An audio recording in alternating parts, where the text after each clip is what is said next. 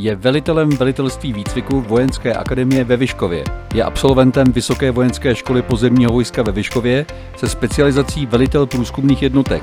V průběhu své vojenské služby působil také v zahraničí, ať již na pracovišti v Moncu jako specialista národního zastoupení České republiky na Vrchním velitelství spojenských sil v Evropě, či v zahraničních misích v Kosovu a Afghánistánu. Svou profesní kariéru spojil se službou ve speciálních silách armády České republiky, ať už v rámci šesté speciální brigády, šest set jedna. speciální jednotky nebo v rámci NATO. V letech dva tisíce dvacet až dva tisíce dvacet dva působil jako ředitel ředitelství speciálních sil Ministerstva obrany. Brigádní generál Ladislav Rebilas. Pane generále, jak hodnotíte stav a intenzitu náboru do armády České republiky?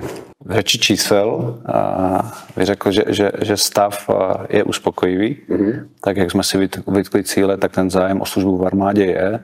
A, a, takže je, je to nějaký proces samozřejmě náboru z civilu, a který má různé fáze. Je to ta prvotní fáze, to je ten zájem, rekrutace samotná, kdy ty lidi splňují požadavky, následně probíhá základní příprava ve Vyškově a po úspěšném zvládnutí této přípravy přecházejí k útvarům, kde ještě většina nebo všichni kadeti vlastně mají tříměsíční zkušební lhůtu, a takže až po těch třech měsících u těch útvarů můžeme reálně hodnotit, řekněme, ten, tu úspěšnost toho náboru jako takového. Ale zatím celková čísla z hlediska náboru odpovídají očekáváním armády jako takové i jejím potřebám. Pokud jde o intenzitu, samozřejmě se zvyšují ty náborové čísla a, a tomu v, to, v tomhle jsme reagovali právě i zvýšením intenzity, intenzity zejména těch kurzů základní přípravy, která se možná z historických tři až čtyř běhů ročně zvýšila třeba pro letošní rok na sedm. Mm-hmm. Hodně se řeší fyzická příprava, no, připravenost vlastně rekrutů. Vy máte už nějakou zkušenost vlastně s novými rekruty. Jak jste, jak, jak to na tom? Asi to odpovídá těm predikcím, řekněme, i toho trošku současného stavu, ač tady musím zase i, i ty lidi nějakým způsobem pochválit na sport do armády, protože jde vidět, že se připravují, že to neberou, neberou to jako, jako garanci toho vstupu, takže bych řekl, že ten stav se asi zlepšuje, ještě stále bereme z té populace to nejlepší, co se nabrat dá a samozřejmě to nestačí pro tu dlouhodobou službu, ale důležitější jsou tady spíš předpoklady a vůle, protože ani za tři měsíce u Vojenské akademie nedokážeme z lidí udělat profi sportovce, ale pokud je tam vůle a, a chuť a zdravotní předpoklady, tak ten potenciál růstu se nabízí. Je něco, s čím mají většinově rekruti problém? No, pokud jde o fyzickou stránku, já si myslím, že asi největší výzvou je pro ně zatím spíš ta vytrvalostní část, to znamená ten běh. Většinou ty základní silové části a jsou, řekněme, z hlediska průměru zvladatelné, ale dneska asi ten běh je ta největší slabina. Mm-hmm. A to by člověk řekl, že vlastně běhá celé Česko, takže vlastně běh bude to nejmenší, ne? A může se to tak, může se tak jevit. A, a nevím, v čem je jakoby ta přímá souvislost nebo nesouvislost toho výsledku, mm. ale, ale zatím podle těch posledních hodnocení je to opravdu zrovna ta nejslabší část těch lidí. Vy sám máte zkušenost z misí a tak by mě zajímalo vlastně, jestli Vojenská akademie má nějakou mezinárodní spolupráci s jinými vojenskými akademiemi v rámci aliance.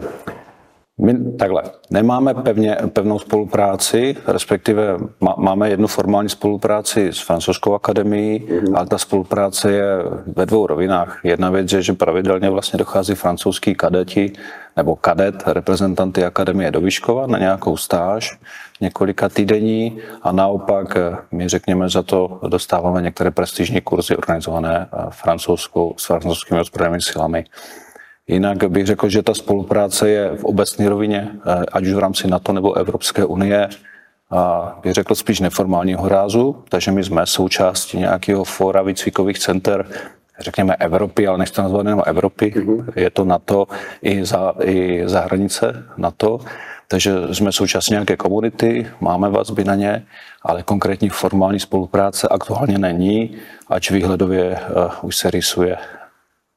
A rádi bychom teda tu spolupráci rozvíjeli buď regionálně, optimálně regionálně, kde se díváme na partnery v Polsku, ale dívám se dneska už i na partnery z, z Národní třeba akademie ve Lvově, co se týče Ukrajiny. Právě to mě zajímalo, jestli přichází nějaká doktrína, co se má vlastně cvičit tam, co se má klást důraz nějakého většinou v rámci Evropy nebo, nebo aliance? Taková doktrina není. My samozřejmě reprezentujeme českou instituci, ale, ale připravujeme vojáky v souladu se standardy NATO. Takže víceméně těch doktrín je víc, ale ta doktrina není jako do jednotlivce, do té úrovně jednotlivce, ale, ale jinak jsme v podstatě garantem standardizace, to znamená připravujeme řekněme vojáky nebo jednotky v souladu se standardy NATO, ale nebavíme se tady o jednotné doktríně. Ač asi jediný, řekněme, společný předpis je nějaká kolektivní příprava, ale to už je výcvik širší, už jak ten název napovídá, kolektivní, už se nejedná o přípravu jednotlivců, ale spíš jednotek. Jasně. A jste zkušený voják, je něco, co byste třeba rád viděl v přípravě nových vojáků vlastně v rámci vaší akademie a zatím to tam není? Já přiznám se, že po těch třech měsících, nevím, jestli správná otázka je, co bych chtěl vidět, spíš co jsme identifikovali, ten rozsah teda té akademie je obrovský, jo, za prvý. Takže to, a nicméně to, co dneska vidíme, a teď se na to budu dívat trošku z pohledu Ukrajiny, ač i tady, já jsem velmi opatrný v těch soudech, protože ne všechno, co se na Ukrajině nějakým způsobem jeví jako dobrá zkušenost, musí být aplikovatelné u nás. A to, co dneska vidíme v akademie, tak vnímáme asi potřebu připravovat třeba kurzy pro velitele nejnižších stupňů, velitele čet, velitele rot. Obecně to si myslím, že je jeden, jeden z možných, nebo jedna z mezer, kterou my dneska vidíme, ale ještě bude konzultována samozřejmě s vedením armády, jestli i oni to vidí stejně. Já předpokládám, že máte přístup k informacím od ukrajinských vojáků, kteří cvičí na, na, na Libavé. Je něco, co vás to překvapilo? V zásadě ani ne. Já si spíš myslím, že, že nám ty věci spíš připomněly, než překvapily. Protože realita je prostě je taková, že poslední desítky let i armáda, i její příprava se více opravdu soustředila na expediční operace, ať už se bavíme Afghánistán, Irák i, i další státy, ale víceméně to byly specifické aktivity, specifické operace, a což nebyl, by řekl, ten běžný standard přípravy armády České republiky z hlediska obrany státu. Hmm. A ta Ukrajina nám víceméně jenom připomíná, že jedna věc je mít schopnost expediční, ale ta druhá tu komplexní schopnost vést obrané, případně útočné operace. A takže spíš je to velké připomenutí si toho, co jsme roky prostě nedělali, protože to z hlediska bezpečnosti státu nebylo považováno ani nebo za to, za reálnou potřebu z hlediska hrozeb. A mají vojáci, noví vojáci vlastně možnost se potkat s těmi ukrajinskými a třeba si popovídat spolu? Nemají, nemají. Ty, ta příprava nebo ta, ta, ten výcvik těch Ukrajinců za prvé jde rychle, za druhý, za druhý je, je samozřejmě i z hlediska bezpečnosti je, je, to, je to oddělený a určitě se nebavíme o nových rekrutech. Samozřejmě instruktoři a čeští vojáci, kteří je cvičí, tak s nimi mají tu každodenní interakci, mm. a, ale je to vybraná prostě jednotka lidí a je to, řekněme, trošku uzavřená spolupráce. Mm-hmm. My jsme vzpomněli Francouze, nebo francouzskou spolupráci. Ve Vyškově působí britský vojenský poradní výcvikový tým. Co je jeho úkolem? Jak, jak, jak tam probíhá spolupráce? A, tak za první ta spolupráce, jestli, jestli tuším, tak je už dvacet let zhruba probíhající a jedná se o dohodu na úrovni Ministerstva obrany, možná dokonce vláda, vláda Velké Británie a České republiky. A ten úkol jde mimo rámec vojenské akademie, my vytváříme podmínky pro tu přípravu, ale víceméně bych řekl, že mají se souhlasem české vlády mezinárodní mandát a přípravy zase spíš jednotlivců, možná malých týmů, je mimo státu NATO, partner, řekl bych partnerských států NATO. Mm-hmm. Jo, takže se jedná o přípravu, ať už třeba velitelů družstev, a ne, nebo některé speciální výcviky různých zemí. Opravdu se bavíme od, od Afriky po, po Asii, a včetně teda Evropy. A do jaké úrovně tento ty výcviku probíhá? Do úrovně až praporu? Ne, ne, ne, ne, ne, ne. Tam, tam si myslím, že to je úro... určitě je to úroveň družstvo a, a maximálně bych viděl úroveň rota, jo, to, co, to, co probíhá, co organizují, protože BIMAT, nepro, ty výcviky neprobíhají pouze na území České republiky ve Vyškově, oni jsou tady institucionalizováni jako takhle, ale, ale spousta těch aktivit probíhá právě v zahraničí, v těch daných zemích, kde vyjíždějí, řekněme, ty mobilní výcvikové týmy. Aha. A jsou nějaké státy, které působí ve vaší akademii? Vzpomněli jsme Francouze, Angličany. Ne, tak Britové samozřejmě jsou jako základ. Francouzi, ti směrem k akademii, říkám, jezdí jenom kadeti, ale potom součástí akademie, ne takhle, součástí posádky je, je chemické Centrum of Excellence vlastně, nebo, nebo a, jo. Centrum of Excellence pro chemiky, které, které je mnohonárodní, ale nespadá do mé gesce. Je to, je to jenom organizace, která má se sídlo ve stejné posádce. Takže co se týče akademie, další mezinárodní spolupráci přímo v místě nemáme. Mm-hmm. Vy jste byl, nebo možná, nebo, jak to mohu říct, jste nebo jste byl příslušníkem speciálních sil? Byl. Formálně jsem byl. Ano. Srdcem stále jsem. Tak, to jsem chtěl, to, jakou zkušenost přinášíte vlastně do Vojenské akademie? Se svými zkušenostmi vlastně způsobení na misích třeba? No, ona je to otázka misi, otázka i toho, co jsem si prošel a zažil u speciálních sil, mm-hmm. s čím já jsem, já, já to řeknu asi velmi jednoduše, s čím jsem přišel do akademie. A tak za prvý jsem přišel s otevřenou hlavou.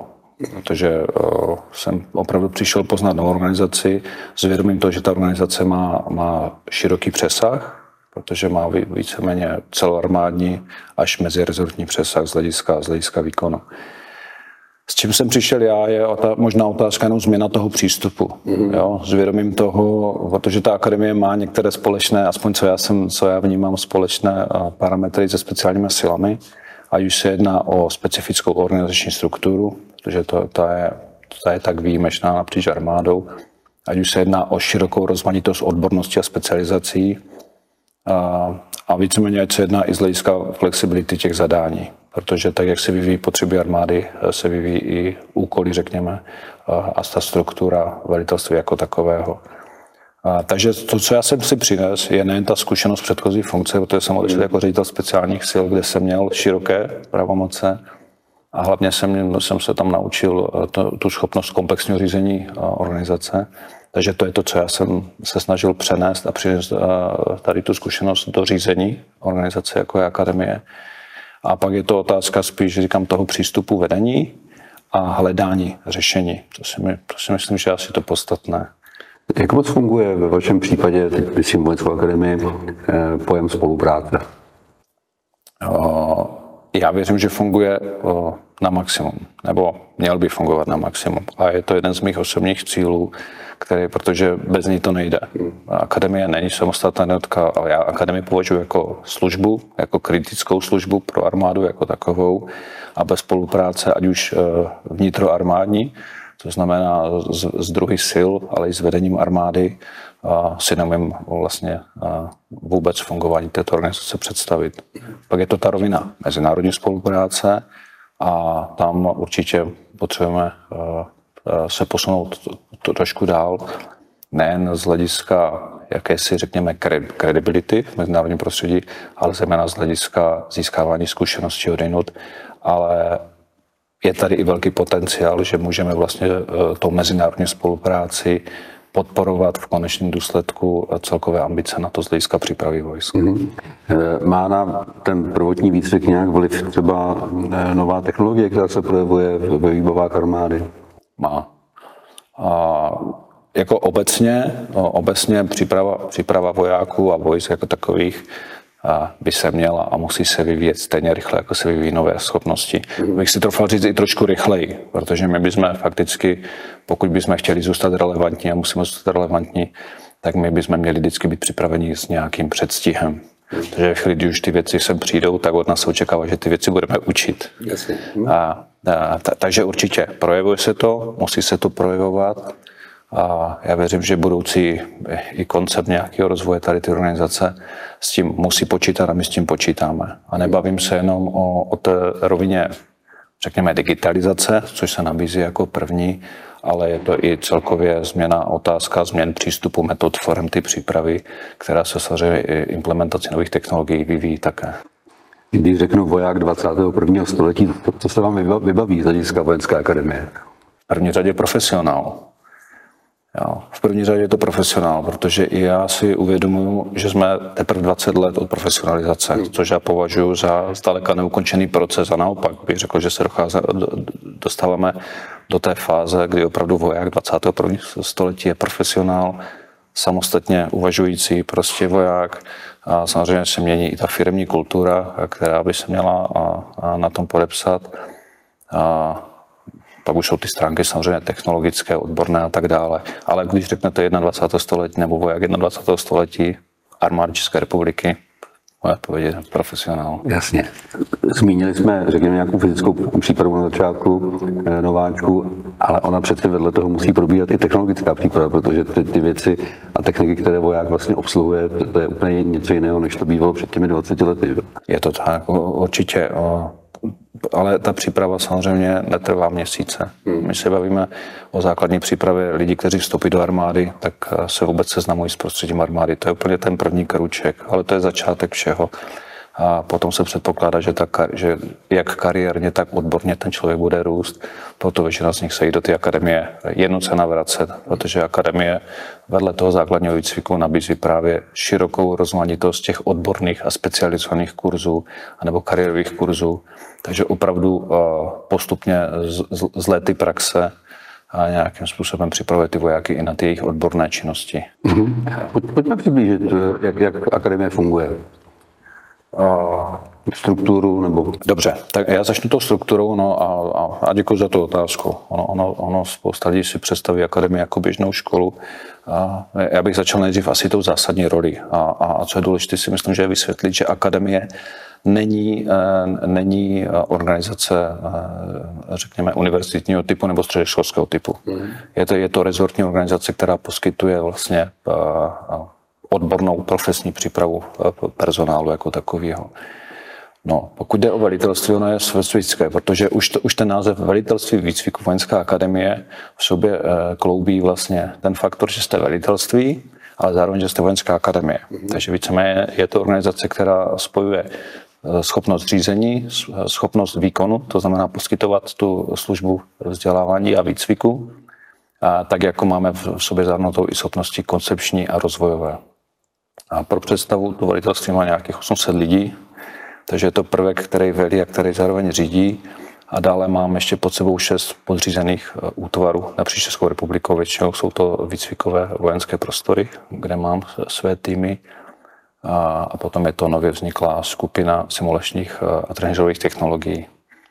Takže, takže to je jako čtyřičí organizace, jenom pro tu představu. A z hlediska fungování, už ta rozmanitost, kdybych to měl nazvat procesně, kdybych si měl dneska vzít vojáka, který vstoupí do armády, tak prochází vlastně fungováním v rámci základní přípravy, následně k útvarům a, a pokračuje v tom odborném rozvoji. Takže máme tam potom oblast odborné přípravy, to jsou různé specialisti, specializace a specialisté vzdušných sil, pozemních sil zejména, což jsou ty asi největší jakoby organizační složky armády České republiky. Ale potom je tam zvláštní specializovaná příprava, protože připravujeme lidi i do operací, do mezinárodních struktur a, a tak dále. Takže velmi zjednodušeně je to opravdu kompilát všeho druhu. Obrovská továrna. Je to obrovská továrna ročně a ty kapacity rostly. Já když jsem nedávno viděl shodou okolností statistiky, tak někdy v roce dva tisíce devět tou akademii prošlo asi devět tisíc lidí, co z hlediska přípravy. V roce dva tisíce devatenáct už se bavíme o osmnácti tisících lidech. A prostě ta poptávka bude narůstat, tak jak budou narůstat počty armády, ale zejména jak budou narůstat i šíře těch schopností a bude adekvátně narůstat i potřeba, potřeba služeb Vojenské akademie. Pane generále, vy jste vzpomněl ne, útvar nebo úsek vlastně relativně nový, a to je, jsou simulační pracoviště. Jakou roli vlastně hraje simulace boje nebo přípravy v přípravě vojáků? No, určitě narůstá na významu. A zase není to až tak o jednotlivcích. Není to o tom, že vlastně časem budou vojáci u, u joysticku a, a válčit online. Ne, myslím si, že ne. Samozřejmě první faktor je, šetří, je, je to ekonomické řešení. Prostě, když vezmu trenažerové technologie, kdekoliv přijdete, tak je to ten bezpečný, řekněme, a ekonomický způsob přípravy, ale tady ty, řekněme, už ty virtuální dneska technologie a simulační technologie, a není to o přípravě jednotlivců. Já si myslím, že dneska nám to právě nabízí přípravu celých štábů, velitelství, kde oni opravdu můžou simulovat různé situace a z hlediska velení, řízení, plánování operací, jo, a, a ať si představíte cokoliv, jakýkoliv ztráty, krizové situace, logistik, zabezpečení, to všechno jde dneska simulačně připravit. Což jako kdybyste chtěl něco takového opravdu nachystat v reálu, a zabere to hodně kapacity, hodně času, je to časově náročné i zdravě náročné, což tohle to je, říkám, jak efektivní, ale, ale hlavně nasimulujete jakýkoliv scénář, který si umíte představit nebo který, na který se potřebujete připravovat. A, a tady já víceméně jsem si vždycky uvědomoval, že vlastně ne tahle forma výcviku, ale obecně. Výcvik je jediná příležitost, kde si můžeme dovolit dělat chyby bez důsledku. Mm-hmm. A to je to, co nám nabízí vyhodnocovat ty naše chyby. Jasně. A teď, teď vlastně spíš jako mentálně, jak, jaký je pak velký rozdíl v té, v té praktické přípravě, když co máme nasimulováno, připraveno, a pak vlastně to děláme v terénu? No, rozdíl je v tom, že jdete na ten terén mnohem líp připravený, protože spousta těch věcí, zase musíme se, když se bavíme o jednotlivcích, a spousta těch věcí je, je zautomatizováno díky tady té průpravě, té přípravě. A takhle to bylo vždycky, i bez těch technologií vždycky byla nějaká metodická průprava, příprava toho jednotlivce, základní drily, a, a vy vlastně budujete nějaký základ, na kterém stavíte potom ten osobní rozvoj toho jednotlivce nebo celé té jednotky. Jo, t- takže a, t- takže v, v tom je ta výhoda, že člověk přijde a to, co si zažil virtuálně, najednou začíná prakticky, ale už na spousta větma nemusí přemýšlet, protože už si to mentálně prožil. Jo, jo, jo. E, jaká je vaše spolupráce s Univerzitou obrany? A, tak samozřejmě jedna, jedna rovina spolupráce je, že připravujeme kadety Univerzity obrany nebo studenty, kteří nastupují z civilu, takže procházejí základní přípravou. To je víceméně, bych řekl, ta nejbližší spolupráce. Jinak, jinak, je to, jinak je to ta spolupráce, bych řekl, všeho druhu. Někdy si vyžádáváme odborníky, které nám poskytují pro řízení některých kurzů. Organizujeme některé i společné aktivity. Takže hledáme vždycky ten potenciál sdílení, protože v konečném sledku univerzita je jedna z dalších organizací rezortu obrany. Ať je to vzdělávací instituce, my jsme, my jsme víc výcviková, ale i vzdělávací, ale oni jsou toho univerzitního typu. Takže ta, ta spojitost je tam velmi úzká. Mm-hmm. Vy jste vzpomněl v našem povídání, že jste srdcem příslušník speciálních sil. Sledujete nasazení speciálních sil na Ukrajině? Jak, vlastně, jak, jak tam vlastně fungují? Jak v tom symetrickém konfliktu? Sledoval, to... Sledoval jsem, když jsem byl na funkci ředitele, tak samozřejmě jsem měl relativně detailní informace. A byla to odbornost nebo oblast mé odborné expertízy. Mm-hmm. Takže určitě... Sledovali jsme od, od počátku toho konfliktu, co se děje a kam to směřují. Mm. A je něco, co eh, pro nás může být poučení třeba? A, a určitě spousta věcí. A hlavně je to zase takové to si uvědomění a pouč, použití mm. a takového to druhu sil nebo takových specialistů v, v, v konfliktu tohoto typu.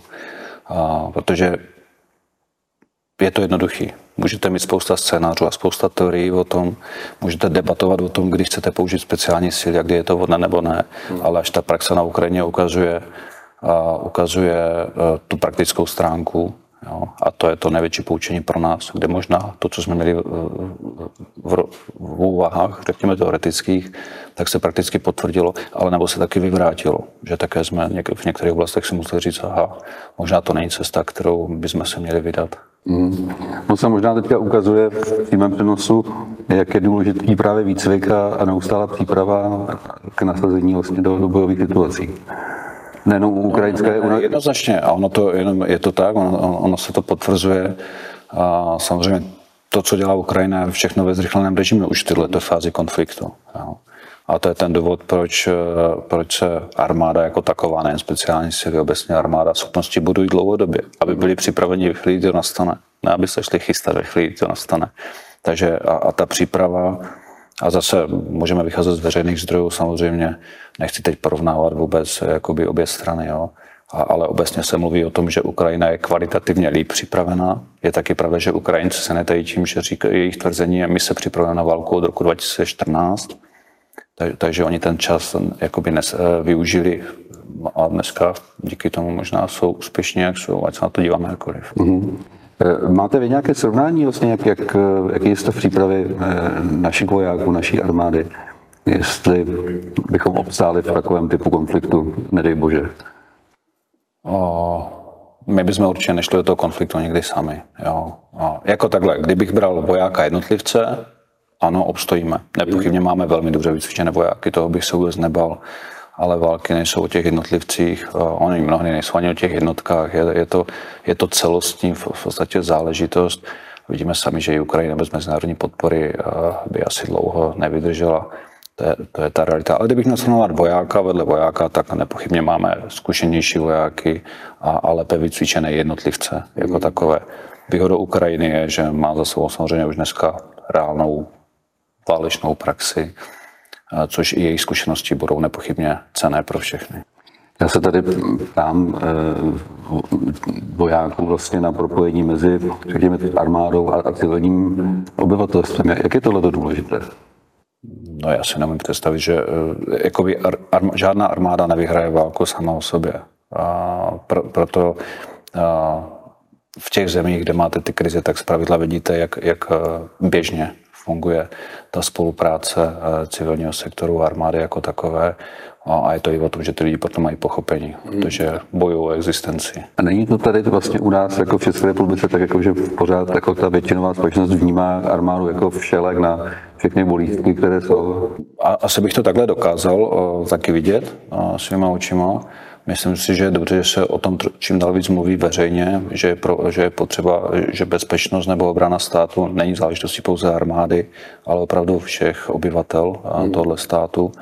Ale, ale asi je zřejmé a z pochopitelných důvodů za posledních třicet let prostě lidé neměli potřebu se tou myšlenkou nějak zabývat, což je na jednu stranu dobře, protože se cítili bezpečně, ale ten, ten faktor a ten princip prostě obrany státu se nezměnil, ať už před rokem osmdesát devět ani dnes.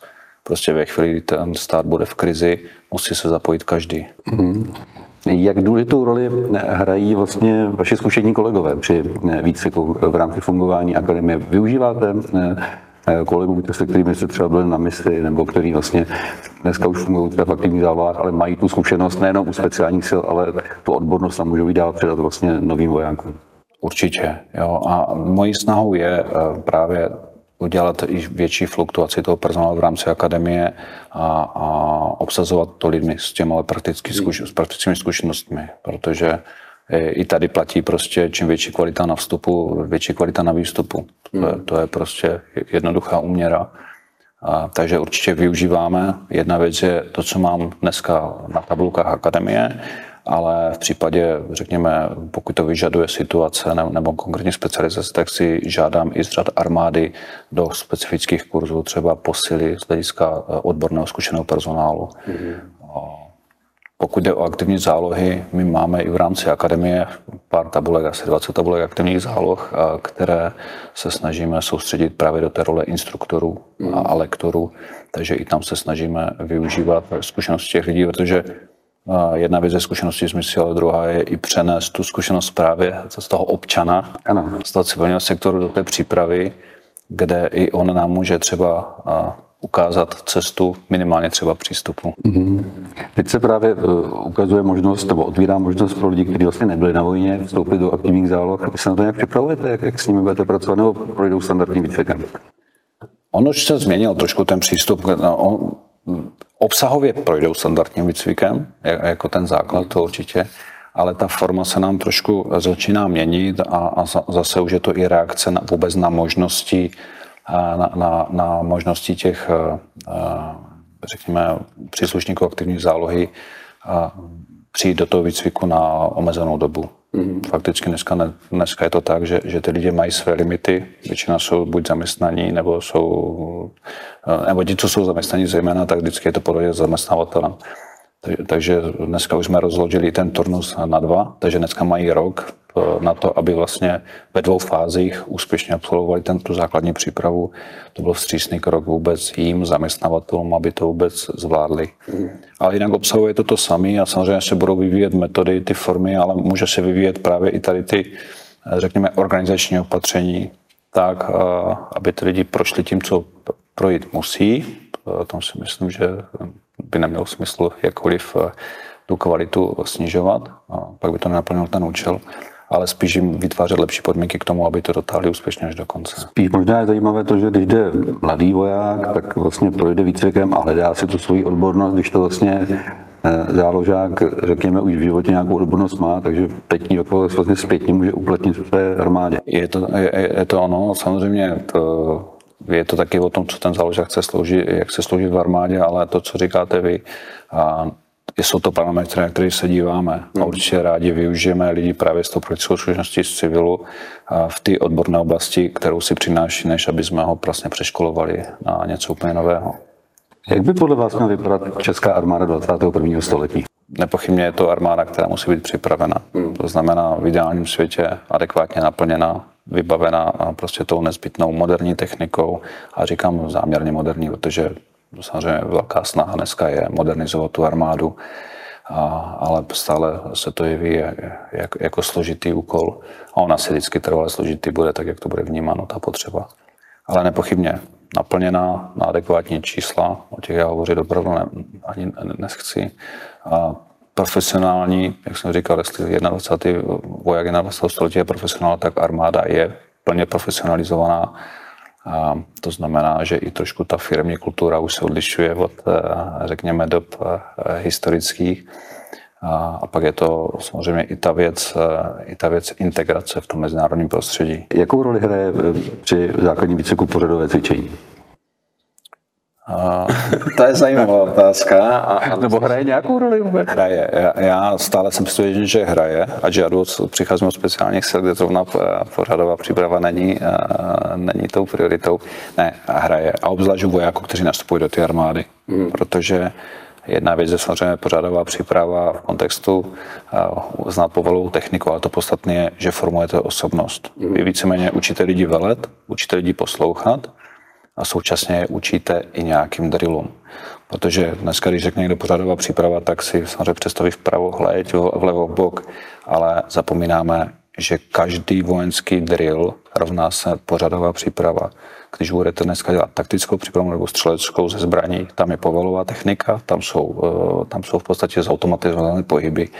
Takže je to taková ta forma průpravy, přípravy na ty budoucí pokročilejší, řekněme, výcviky, které ty vojáky čekají. Takže má své opodstatnění stále.